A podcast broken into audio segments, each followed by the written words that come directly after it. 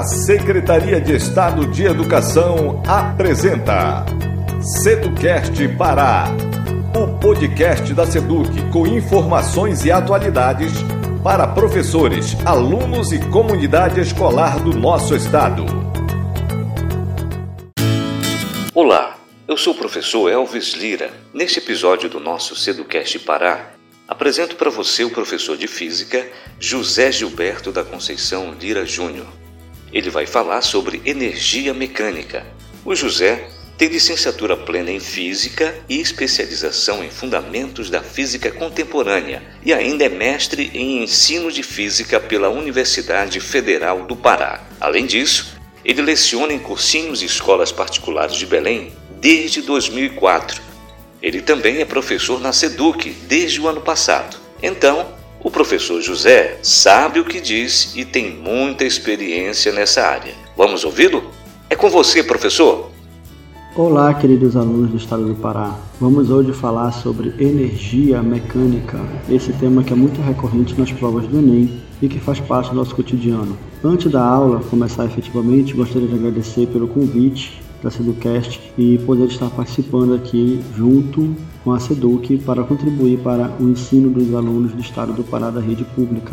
Vamos lá então. Energia. Energia é um tema, como eu já falei antes, muito trabalhado nas provas, e a definição de energia está relacionada ao fato de você poder realizar trabalho. De acordo com Joule, energia é justamente o elemento necessário para que se possa realizar trabalho. Sem energia não será possível a realização de trabalho. Bem, nós conhecemos vários tipos de energia, como energia elétrica, energia solar, energia eólica, energia hidráulica, energia sonora, energia mecânica. Dentro desses vários tipos de energia ou formas, nós iremos nos concentrar em basicamente três que é a energia cinética, a energia potencial gravitacional e a energia potencial elástica. A soma dessas energias dentro do sistema irá nos dar aquilo que nós chamamos de energia mecânica. E quando essa energia mecânica está em um sistema conservativo, nós teremos a conservação da energia mecânica, que é muito trabalhado em questões. Vamos então falar sobre energia cinética. A energia cinética, cara aluno, é aquela energia que está associada ao movimento dos corpos. Logo, todo corpo que estiver em movimento em relação a um referencial terá energia cinética. Um cuidado muito importante que o aluno deve ter é em relação relação ao referencial. Todos nós sabemos que o movimento é uma grandeza relativa. O que é uma grandeza relativa? É aquela grandeza que depende de um referencial. Então, se você pensar em uma cadeira dentro de uma sala de aula, esta cadeira, em relação à sala de aula, estará em repouso, pois a sua posição não muda. Agora, se você pensar que esta cadeira que está dentro da sala de aula está dentro do planeta Terra e lembrar que o planeta Terra está em movimento em torno do Sol, então, neste caso, em relação a este referencial, a cadeira terá movimento. Logo, essa cadeira terá energia cinética. Então, reforçando, é muito importante para o aluno estar concentrado, estar focado no referencial que está sendo adotado para que se possa ou não ter energia cinética. Uma vez que o objeto tem energia cinética, nós precisaremos calcular essa quantidade de energia.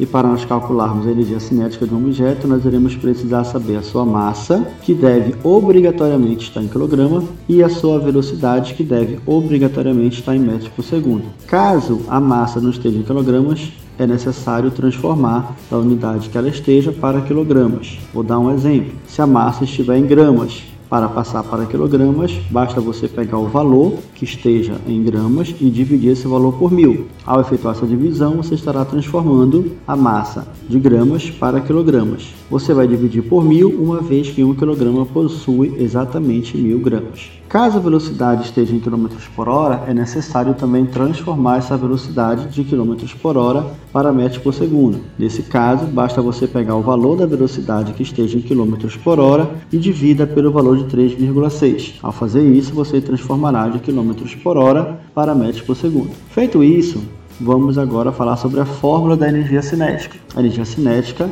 é calculado pelo produto entre a massa e a velocidade do corpo elevado ao quadrado. Esse produto deve ser dividido por 2. Desta forma, estaremos calculando a energia cinética desse móvel, desse corpo. Lógico, como estamos trabalhando no SI, que é o Sistema Internacional de Unidades, a unidade de energia será dada em Joule. Estamos apresentando Seducast Pará. Vamos lá, queridos alunos. Agora que nós já falamos sobre energia cinética, vamos falar sobre energia potencial. A energia potencial é aquela energia que ela pode ser armazenada em um sistema. A energia cinética, ela não pode ser armazenada, uma vez que ela só existe quando o corpo está em movimento. A energia potencial, no entanto, ela pode ser armazenada mesmo o corpo estando parado, mesmo o corpo estando em repouso.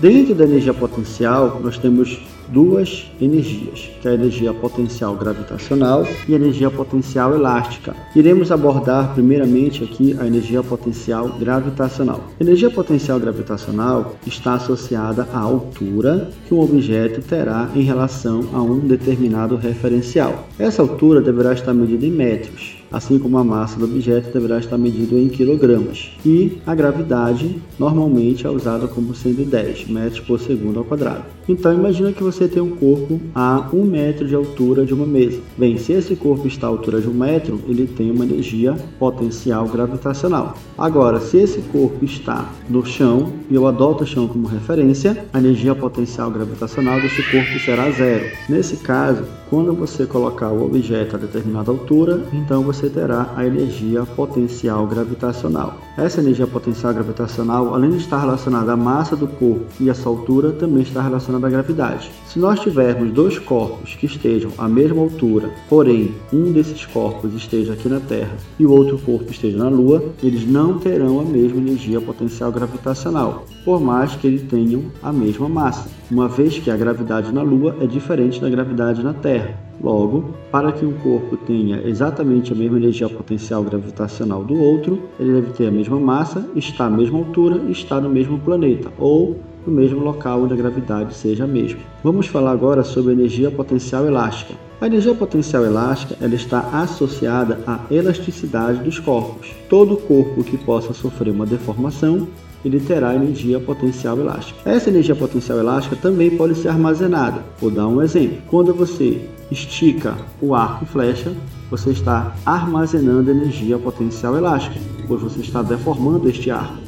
Essa energia armazenada poderá ser convertida depois em outra forma de energia. A energia potencial elástica pode ser determinada, pode ser calculada pela sua fórmula, no qual a energia potencial elástica será igual a K vezes ΔX ao quadrado sobre 2. Quem é o K? O K é uma constante chamada de constante elástica. Essa constante elástica depende do material que estamos utilizando. O ΔX corresponde à deformação que o corpo sofreu. Vou dar um exemplo. Eu tenho um elástico e esse elástico tem 10 centímetros, sem estar esticado.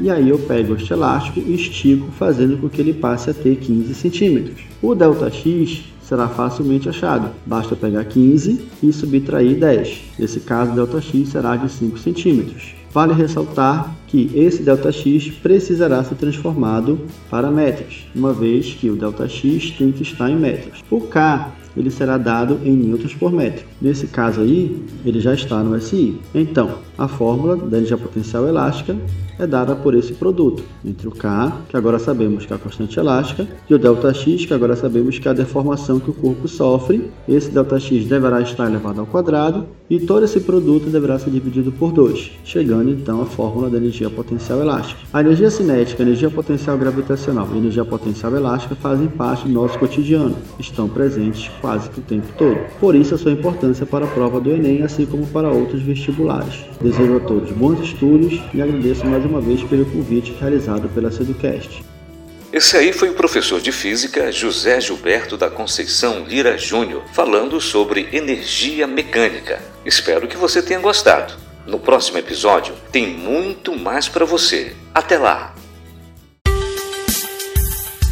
Você acabou de ouvir Seducast Pará, o podcast da Seduc com informações e atualidades para professores, alunos e comunidade escolar do nosso estado.